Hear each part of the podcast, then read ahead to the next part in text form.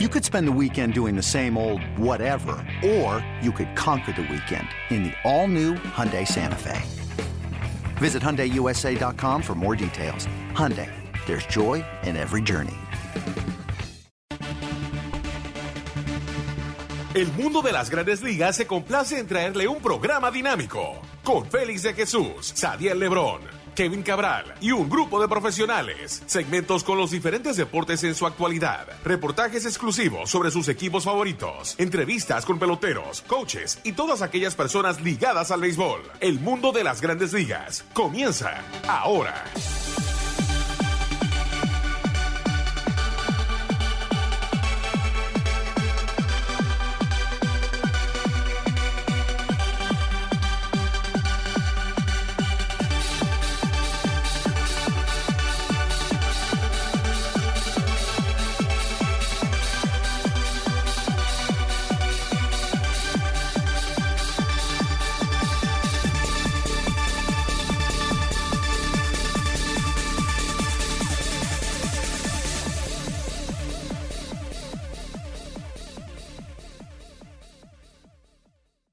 Bienvenidos a otra emisión de su programa El Mundo de las Grandes Ligas por sus portales m.com y lasmayores.com. El podcast semanalmente se puede bajar por Google Play y el Apple Store.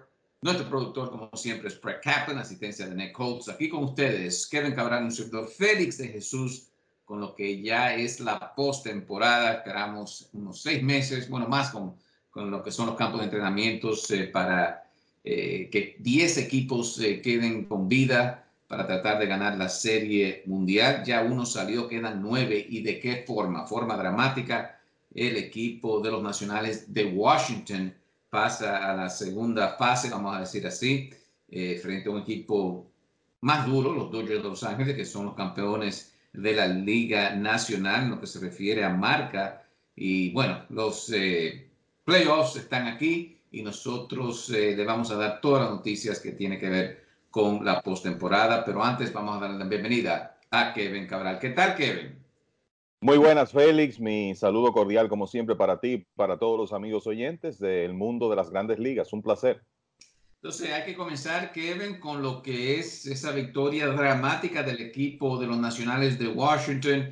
Los cerveceros, un equipo que con mucha garra faltándole a Christian Yelich, entran a los playoffs y entonces eh, un juego que estaban ganando con su mejor eh, medio relevo, el caso de Hater en el montículo, pero se crece el equipo de los nacionales, especialmente Soto. Correcto, la realidad es que Milwaukee llevó el juego donde quería, Félix. Ellos fueron muy agresivos en las primeras entradas, atacando temprano en el conteo a Max Scherzer. Eso le dio resultado con los cuadrangulares de, Yas, de Grandal y de Eric Thames, ambos al primer lanzamiento. Hubo un trabajo excelente de Brandon Woodruff, el abridor de Milwaukee, los primeros cuatro episodios, mientras que ellos pudieron tocar a Max Scherzer con esos dos cuadrangulares. Y bueno, Woodruff permitió la primera carrera de los nacionales, que fue el cuadrangular de Trey Turner en el tercer episodio, pero después que salió, entre Brent Suter y Drew Pomeranz llevaron el juego ya al octavo episodio, al territorio de Josh Hader, porque en todo momento sabíamos que si los cerveceros tenían una ventaja, Craig Council iba a tratar de utilizar a Hader por dos entradas. Y eso conscientes de que Hader no fue tan intocable este año como lo fue en la temporada pasada, eh, pero ciertamente el mejor relevista del equipo de, de los cerveceros y todo el crédito para los nacionales que tú te pones a ver y no, no es que fuera una entrada en la que conectaron con mucha solidez a Hater.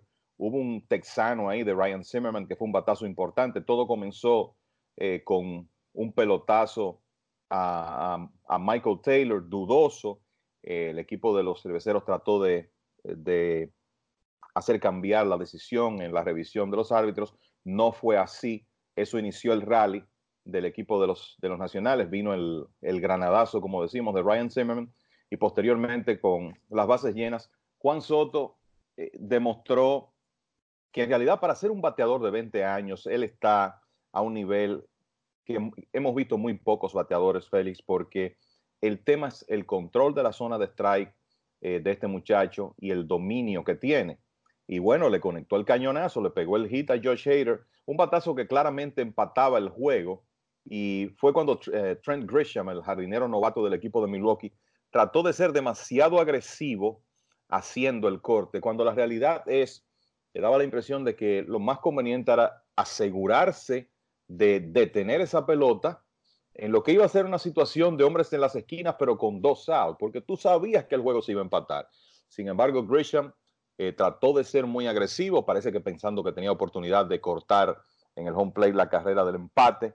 La bola se fue hacia atrás y eso permitió que anotara Anthony Rendón con la eh, carrera que le dio la victoria al equipo de los Nacionales, que trajeron a Daniel Hudson en el noveno después de tres entradas excelentes en relevo de Steven Strasburg. Y bueno, pues Hudson, que terminó siendo el cerrador de los Nacionales, pudo hacer el trabajo. Cuatro entradas en blanco con cinco ponches sin boletos entre Strasburg y Hudson. Y hay que decir que a esta franquicia de Washington no le han ocurrido muchas cosas positivas desde que ellos se mudaron a Washington en postemporada. Félix no han ganado una serie todavía. Y fue importante verlos, eh, por lo menos en una ocasión, que las cosas le salieran bien. Lamentable para Milwaukee, que obviamente estaba diezmado, no tenían a Yelich, pero también estaban lastimados Ryan Brown y Lorenzo Kane, aunque, aunque estaban en la alineación, no estaban en plenitud de condiciones. Y bueno, pues le tocó el día a Washington en lo que fue un dramático partido. Esto en sí, eh, Kevin, eh, y si nos puede ilustrar un poquito más, eh, yo, creo que le salva el trabajo a Dave Martínez, no sé si estaba seguro después de que el equipo de los Nacionales de Washington, después de comenzar muy mal la temporada, rebotearon, el picheo abridor hizo su trabajo. Martínez ahora mucho más, mucho más en su trabajo, mucho más seguro después de esta victoria del equipo Nacionales. Mira, en esta época, Félix, uno no sabe eh, con, con, los dirigentes lo que van a hacer los equipos, pero yo entiendo que sí. La realidad es que después de que Martínez lideró ese repunte de los nacionales, que comenzaron perdiendo 31 de sus primeros 50 juegos. O sea, este equipo se vio con 19 y 31 y rebotar de eso para ganar 93 partidos y sobre todo el buen ánimo que se percibía en el equipo. Yo creo que con lo que ellos lograron en la serie regular era suficiente para salvar el trabajo de Dave Martínez. Ahora el equipo llega por lo menos a la serie divisional y yo entiendo que eso tiene que ser suficiente. Lo que habrá que ver es si en esta oportunidad el equipo de Washington logra lo que no pudo hacer ni en 2012, ni en 2014, tampoco en 2016 y 17. En esas cuatro ocasiones, la primera vez dirigidos por David Johnson, la segunda por Matt Williams, las, más, las dos más recientes por Dusty Baker, llegaron a la serie divisional, perdieron esa serie en todas las ocasiones. Y por eso decía que ellos nunca han podido ganar una serie de playoff desde que llegaron a Washington. Ahora por lo menos ganaron el partido de Wild Card y tienen un hueso duro de roer por delante, obviamente, que son los Dodgers. Pero yo te voy a decir algo. Los nacionales, si hay un equipo que tiene con qué preocupar a los Dodgers, es este equipo de Washington. Y sencillamente se debe a Max Scherzer, Steven Strasberg y Patrick Corbin.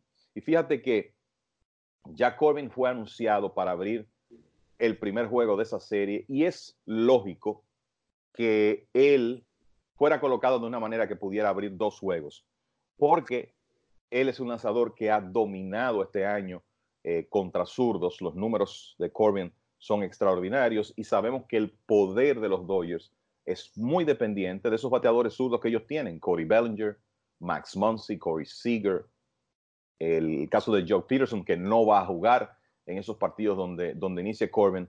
Y entonces tú comenzar con ese zurdo tan difícil y contar además de ello, de él con Strasburg y con Scherzer, no hay duda que Washington, con ese picheo abridor de calidad que tiene, es un equipo que puede crearle problemas a cualquiera en los playoffs. Sí, la temporada completa le hemos dicho eso, que esos lanzadores, eh, aunque Scherzer eh, al comienzo del juego de verdad, permitiendo sus cuadrangulares, eh, se vio difícil la situación, pero otra vez los nacionales pasan a la siguiente ronda. Ahora que estamos hablando de manager, Kevin, sabemos que Madden está fuera con los cachorros, otros managers también fuera. Madden se ha mencionado posiblemente con el equipo de los Angelinos. Eh, parece que hay una relación que Madden puede traer a Garrett Cole a los Angelinos. No sé eh, qué de cierto es eso. Eh, pero el equipo de los Mets y Mickey Callaway todavía no se ha anunciado que el equipo de los Mets lo despide.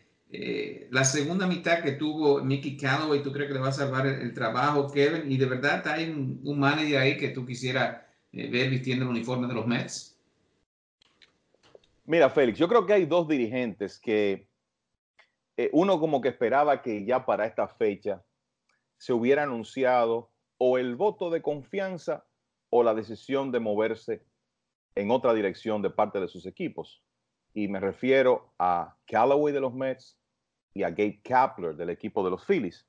Tú me dirás, bueno, terminó la temporada regular el domingo y los dos tienen el trabajo, pero el hecho de que no hayan sido ratificados a estas alturas, ya vamos a decir casi 72, más o menos 72 horas después de, concluir oficialmente la serie regular, eh, yo creo que es preocupante eh, para, para ellos. Yo te diría que en el caso de los Phillies me parece que un cambio es necesario, ¿no? no como que no da la impresión que Gabe Kapler va a ser el, el manager que va a hacer eh, cambiar el curso de esa franquicia. Me parece que Callaway con lo que logró con los Mets eh, en la segunda mitad se mereciera el voto de confianza, pero el, eh, eh, ¿verdad? Eso, es una decisión que tendrá la, gerencia del equipo.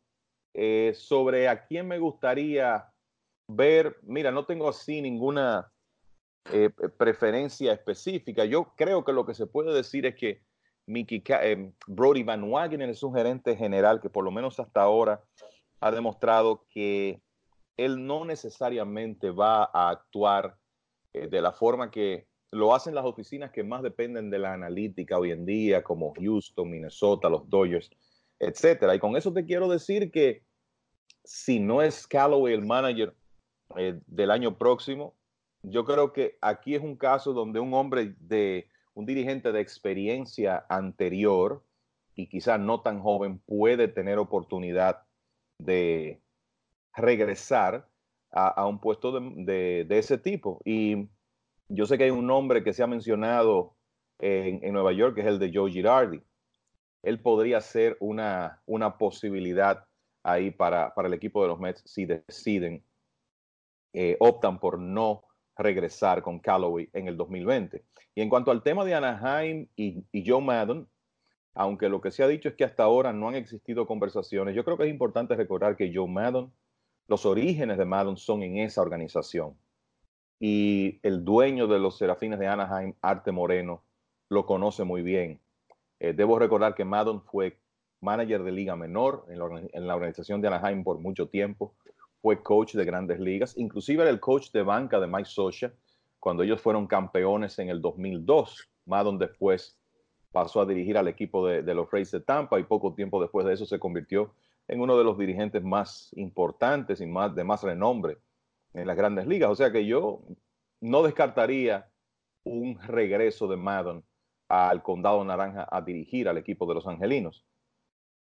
Que él tenga un vínculo con Gary Cole, no lo creo. Yo pienso que aquí es más un hecho de que un dirigente de su renombre podría quizá eh, entusiasmar a un jugador como, como Cole, que es nativo de California, ahí es donde tiene raíces, a firmar con el equipo de Anaheim. Y eso, eso tendremos que verlo. Pero no hay duda que tenemos por delante una temporada muerta muy interesante con el tema de los managers. Hay que ver, por ejemplo, qué hace Farhan Saidi en el equipo de San Francisco. Estamos hablando de un hombre que eh, viene de las escuelas de Oakland y de los Dodgers, eh, sabermétrico, eh, maneja mucho la analítica y seguro va a buscar eh, un dirigente joven eh, que, domine esos temas. El ver si es David Ross, si es Mark Loretta, se han mencionado esos, esos dos nombres en el caso de los Cachorros de Chicago, entre otros. En, en los Piratas, yo no sé, ese como que no es un trabajo muy atractivo en este momento, Félix, y tendremos que ver quién eventualmente se convierte en el sucesor de Clint, de Clint Hurdle. Y me parece que el trabajo de San Diego es atractivo eh, por el hecho de que ese es un equipo con un gran futuro. Tienen un talento joven eh, muy interesante, encabezado por Fernando Tatis, y prospectos de importancia que vienen por ahí, sobre todo el lanzador zurdo Mackenzie Gore. O sea que creo que ese es un trabajo, el de San Diego, que le va a interesar a cualquier dirigente, ya sea un hombre veterano o a un hombre de béisbol más joven, con menos experiencia, como el caso de Rocco Baldelli, por ejemplo, que tomó ese trabajo de Minnesota y fíjate el éxito que tuvo. Quizá un, ese podría ser un perfil, me refiero al de Baldelli, eh, que el equipo de San Diego trate de encontrar en otro manager para entregarle la posición.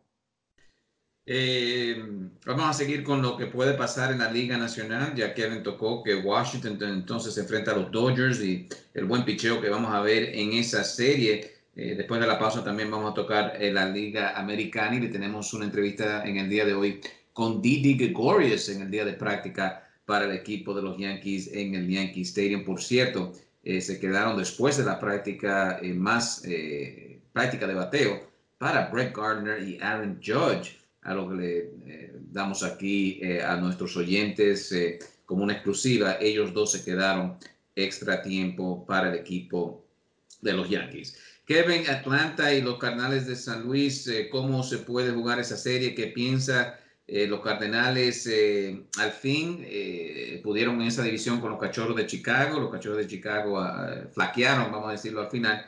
Y los Bravos con en el caso de Acuña que está fuera, eh, ¿Qué piensa de esa serie como la vemos ahora, Cardenales frente a Bravos?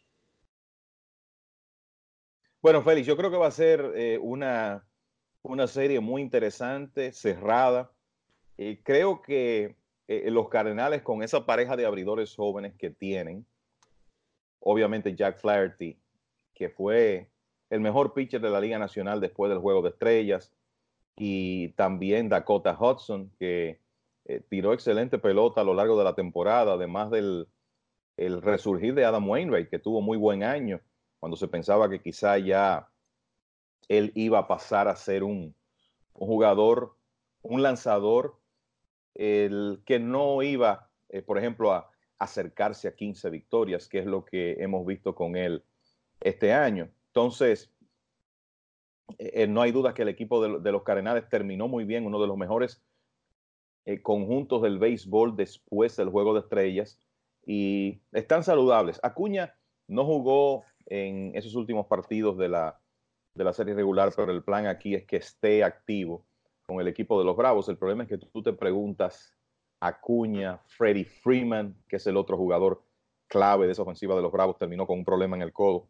¿Qué tan limitados van a estar esos hombres? Pero eh, lo cierto es que Mira, en la parte final, los Bravos terminaron con Dallas Keuchel tirando muy buen béisbol, con Mike Foltinevich tirando su mejor pelota en todo el año.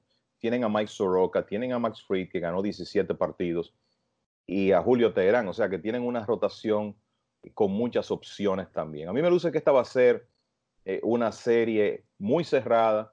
Eh, no me va a sorprender si se va eh, a cinco juegos.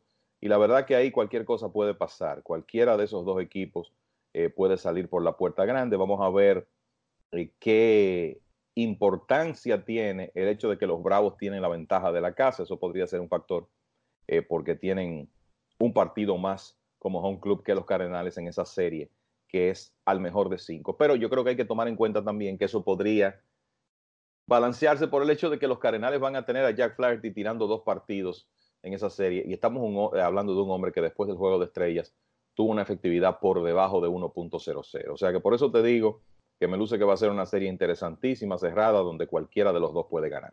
La Liga Americana también está bastante interesante, pero que tenemos que tomar una pausa, Brett, y al regreso entonces vamos a tocar lo que puede ser eh, muy interesante alguna de esas series eh, de divisiones. Vamos a la pausa y ya regresamos con mucho más.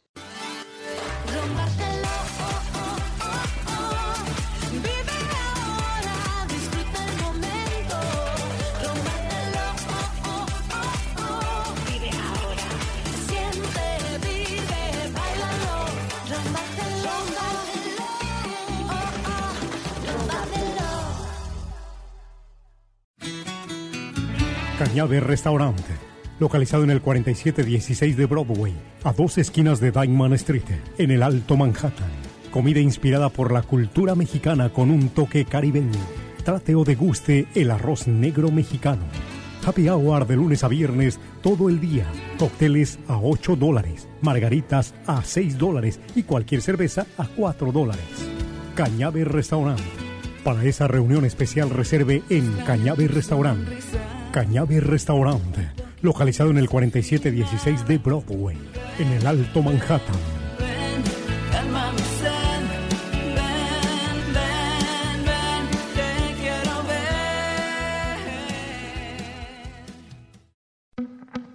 La oficina de abogados Bachu y Asociados, localizado en el 8746 Van Wyck Expressway, Kew Garden, Queens, New York. Bachu y Asociados, 718-297-6400, 718-297-6400. Comuníquese con David Bachu y recibe el apoyo legal que usted necesita. En Bachu y Asociados le pueden ayudar si usted resultó lesionado en casos de accidentes automovilísticos o de trabajo. Bachu y Asociados, bienes raíces, foreclosures, casos de inmigración y mucho más. Si no cuenta con presupuesto económico, no se preocupe. En Bachu y Asociados tomamos en cuenta su situación. Bachu y Asociados, con servicio a domicilio y si es necesario, le buscan y le llevan hasta su casa. Bachu y Asociados, 718-297-6400. 718-297-6400. Bachu y Asociados.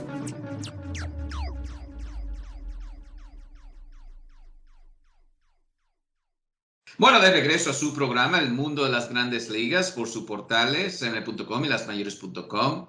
Nuestro productor es uh, Brett Kaplan, asistencia de Nick Holtz. Aquí con ustedes, Kevin Caballero y un servidor Félix de Jesús con todo lo que está pasando en las Grandes Ligas, especialmente la postemporada. Y recuerden, después de la pausa, le venimos con una entrevista hecha a Didi Gregorius, el para corto del equipo de los Yankees de Nueva York. Y ahora que se menciona ese nombre, eh, Kevin, eh, Didi Gregorius eh, lo ha hecho para el equipo de los Yankees en la postemporada, pero se encuentra en una situación difícil. Eh, Gregorius es agente libre cuando finalice el año y, bueno, como que no tiene a dónde caer con los Yankees en lo que se refiere a, a, un contrato largo, debido a que los Yankees de verdad pueden ofrecer la, la posición a Gleyber Torres, o sea, en una situación difícil eh, para Didi Gregorius. ¿Cómo ve la situación de, de Didi eh, entrando a la postemporada? Bueno, la realidad es que los Yankees tienen la posibilidad de... Tienen el poder de negociación de su lado, vamos a ponerlo de esa manera, por lo que tú dices, eh, Félix. O sea, aún con Gregorius saliendo, eh, los, los Yankees pueden proyectar una combinación de doble play de Torres en el short, DJ LeMahieu en segunda.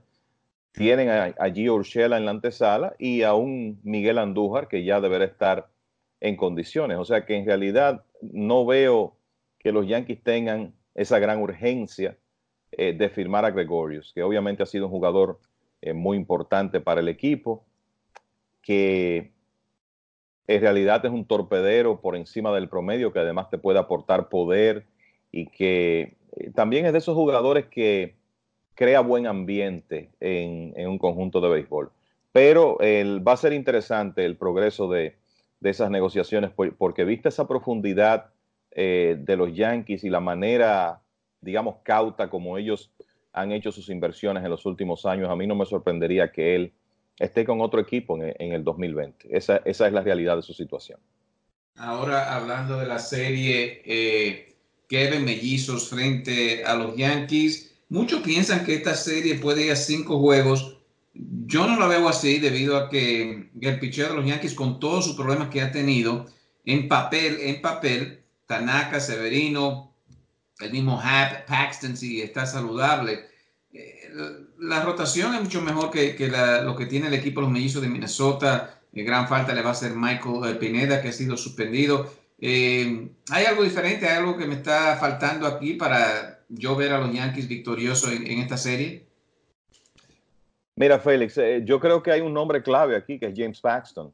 El, equipo de, los Yankees no ha compartido mucha información con relación a su estatus. Sabemos que él salió de su último partido de la serie regular después de una entrada, que lo que se dijo en ese momento es que en caso de haber sido un juego de más importancia para los Yankees, él hubiera permanecido. Pero eh, hasta que él no pruebe en, en un juego eh, de normal, un juego de, o en este caso no es un juego normal porque tendrá que hacerlo en un juego de playoff, hasta que él no pruebe que está 100% eh, físicamente, yo creo que es un interrogante.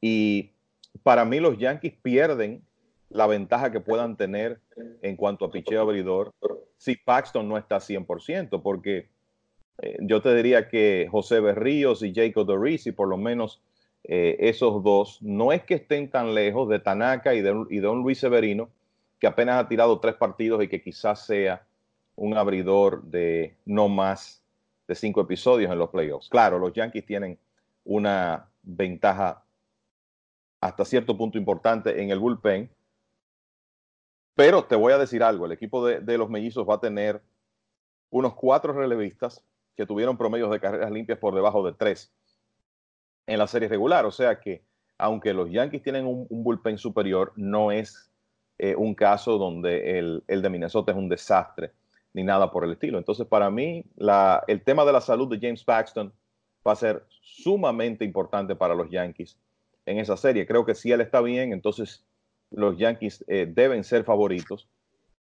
Sabemos que hay un historial de dominio de los Yankees contra el equipo de Minnesota, pero yo honestamente veo que este es un equipo de los mellizos muy diferente, el, donde básicamente los nueve hombres que salen al terreno pueden hacerte daño con un cuadrangular en un momento dado. Recordemos que pegaron 306 cuadrangulares, o mejor dicho, 307 en la serie regular contra 306 de los Yankees.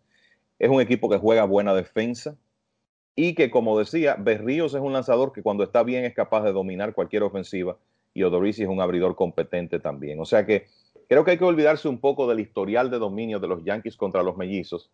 No obstante, si Paxton está 100% y puede abrir dos juegos en una serie al mejor de cinco, pensando como él terminó la serie regular dominando a su antojo la mayoría de las ofensivas de la Liga Americana, entonces los Yankees eh, deberán tener una buena oportunidad de ganar la serie.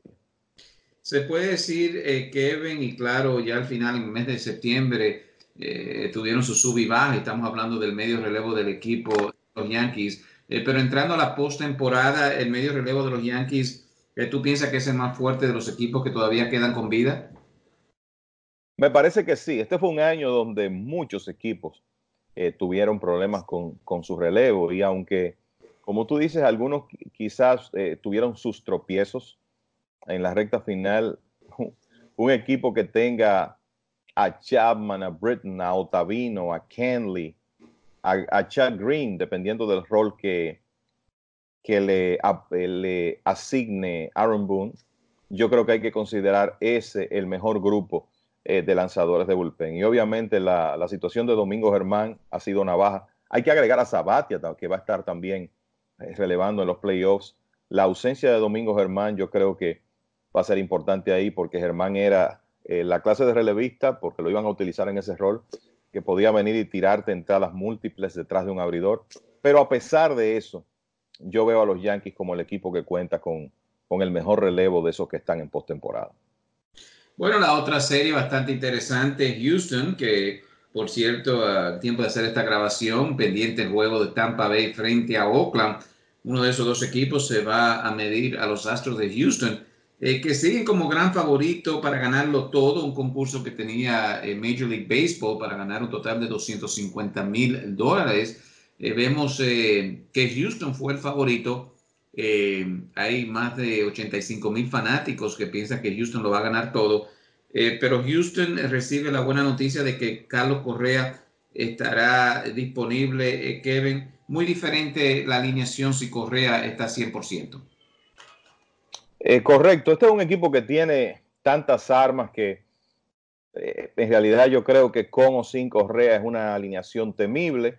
Hay que ver eh, hasta qué punto el torpedero puertorriqueño está en plenitud de condiciones, pero si lo está, obviamente esa es una alineación mucho más peligrosa y, temible. y la verdad es que Mira, solo hay que decir que los Astros se convirtieron en el primer equipo en la historia de béisbol que logró encabezar las grandes ligas en ponches propinados de sus lanzadores, al tiempo que encabezó eh, como la ofensiva que menos ponches recibió en todas las grandes ligas. Solo en esta época, cuando tú ves que Robinson Chirinos fue el líder del equipo con 125, seguido por George Springer con 113, y nadie más se ponchó 100 veces, eso es muy poco común en esta época. Entonces, tú insertar a Correa en esa alineación con José Altuve, Alex Bregman, Michael Brantley, Julie Gurriel, Jordan Álvarez.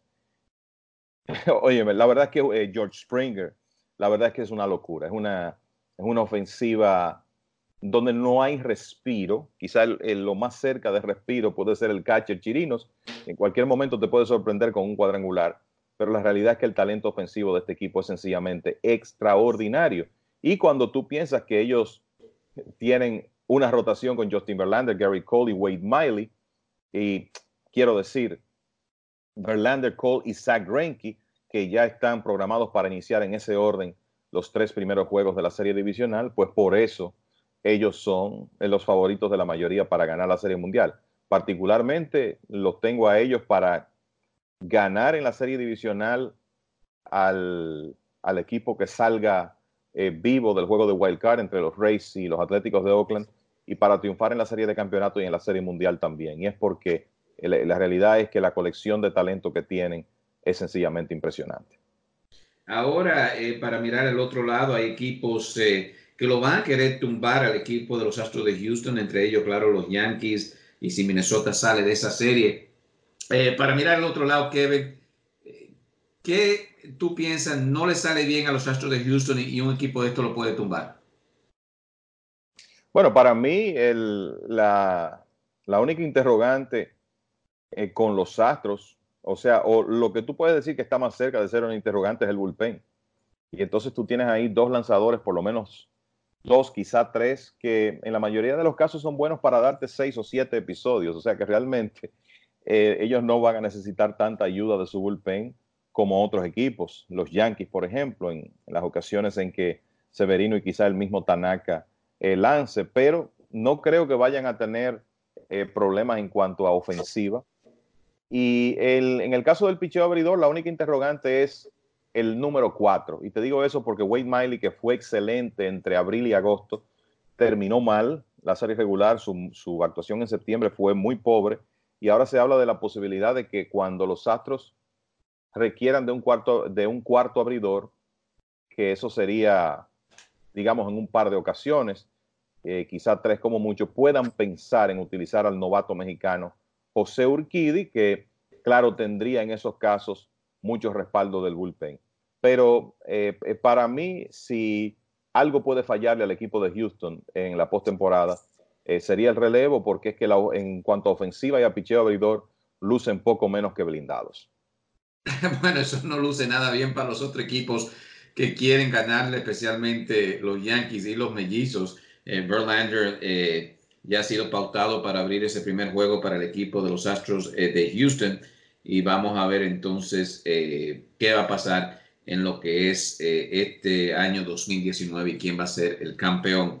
Claro, varios equipos, ya quedan nueve con la victoria del equipo de los nacionales sobre los cerveceros de Milwaukee. Kevin, ¿algunos comentarios finales? Bueno, Félix, solo decir que, ¿verdad? Tenemos seis meses, eh, básicamente desde la época de los entrenamientos, eh, esperando este momento eh, de los playoffs. Ya eso se inició el martes y obviamente estamos entrando en la parte más interesante de la temporada. Así que a disfrutar de, de los playoffs y comentarte ya en la parte final que los Dodgers ya anunciaron que Walker Bueller será el pitcher del primer partido eh, de la serie divisional contra los Nacionales de Washington, no Clayton Kershaw. Así que Bueller contra Patrick Corbin en el primer juego de esa serie, Washington en el Dodger Stadium y reiterar que en el caso de la otra serie de la Liga Nacional, Dallas Keuchel y Miles Michaelas estarán tirando por Atlanta y San Luis respectivamente. Ah, se me quedó algo ahí, Kevin. ¿Tú crees que o te gustó que ese juego eh, entre los cerveceros y los nacionales eh, básicamente se jugó en menos de tres horas. Es bueno para el béisbol, que especialmente en la postemporada, sabemos que a veces se toma mucho más tiempo, que se jugó relativamente eh, rápido el juego en, el National Park. definitivamente pienso que es positivo eh, siempre que el partido se puede llevar con agilidad. Y fíjate que eh, se jugó en, menos de tres horas, a pesar de que sabemos que los tiempos de televisión en esta etapa son mayores. Así que yo creo que lo que hay que darle crédito es al, picheo de ambos equipos, que pudo mantener el, ritmo del juego. Obviamente tiraron strikes consistentemente ambos conjuntos y vamos a ver si ocurre lo mismo con frecuencia a lo largo de la postemporada. Bueno, ha sido un placer trabajar para ustedes de parte de la producción Brett Kaplan y Nick Holtz. Aquí Kevin Cabral y Félix Jesús. Les decimos que sigan con mlb.com y lasmayores.com para todas las noticias de la postemporada. Todo puede cambiar rápido, los astros, eh, los favoritos, pero lesiones, eh, jugadores que comienzan a tener un MVP en la postemporada pueden hacer una gran diferencia. Recuerden, después de la pausa venimos con la entrevista a Didi Gregorius para corto del equipo de los Yankees de Nueva York. Nosotros Estaremos con ustedes la próxima semana.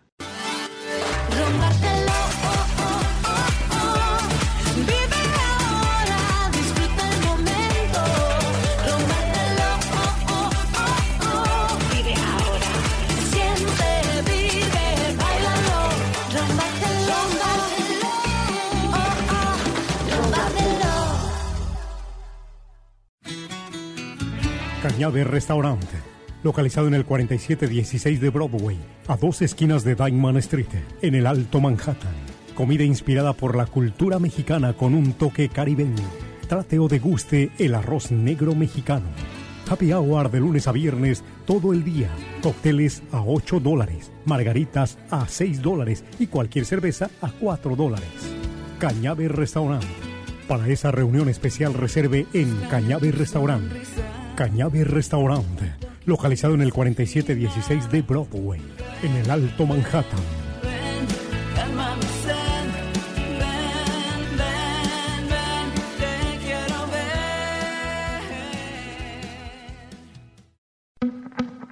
La oficina de abogados Bachu y Asociados, localizado en el 8746 Van Wyck Expressway, Kew Garden, Queens, New York. Bachu y Asociados, 718-297-6400.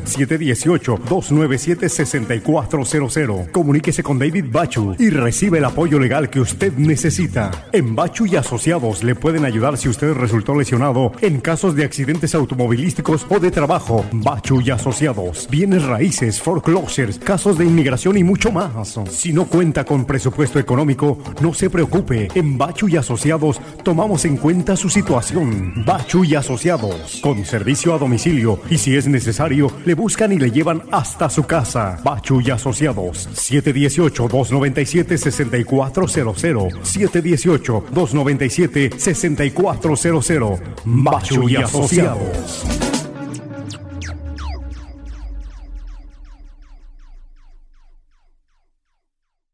Didi, la postemporada comienza, pero muchos dicen, wow, Didi se preparó para regresar de la lesión, porque la Tommy John usualmente coge 10, 12 meses, pero tú lo hiciste mucho más rápido. ¿Fue la ansiedad de que quería jugar en la postemporada ahora mismo? Uh, eh, para mí es normal, eh, porque yo me sentí bien, y yo dije que yo me sentí bien para ready para jugar y ellos me pusieron en 60 días primero para coger mi tiempo y cuando yo me sentí bien, eh, me regresaron en junio para comenzar a jugar. Yo me sentí bien. Y está bien para estos playoffs, eh, Didi, que comienzan ya con el equipo de los mellizos. Eh, si nos puede decir mentalmente cómo cambia el equipo. Ya la temporada regular terminó y ahora son los playoffs y la meta es ganar. Ah, nada cambia porque la cosa, desde que comenzó la temporada eh, hasta ahora, lo que queremos es ganar. Nada va a cambiar para jugar la misma pelota y para jugar mejor todavía mirando, eh, Didi, ¿ya te encuentras bien en el short en lo que se refiere al brazo de tirar y todo eso? ¿No hay problemas? No, no hay problema, no. Y por último, mirando, Didi, a lo que significa este equipo de los mellizos, un equipo que, al igual que ustedes, muchos cuadrangulares, pero tal vez ustedes tienen más picheo, así que lo que lo ve el manager. Eso sí no sé, porque nosotros no hablamos de eso todavía, pero no sé qué, qué, puede decir ahí, pero los dos, los dos equipos son buenos y por eso es que estamos aquí para jugar. Si los equipos no estaban tan bien, nosotros no íbamos a jugar contra ellos, pero ellos están bien tuya y Gleyber Torres ya están al punto de que eh, ya se mezclan muy bien? Ah, siempre, desde el primer año mezclamos bien, sí.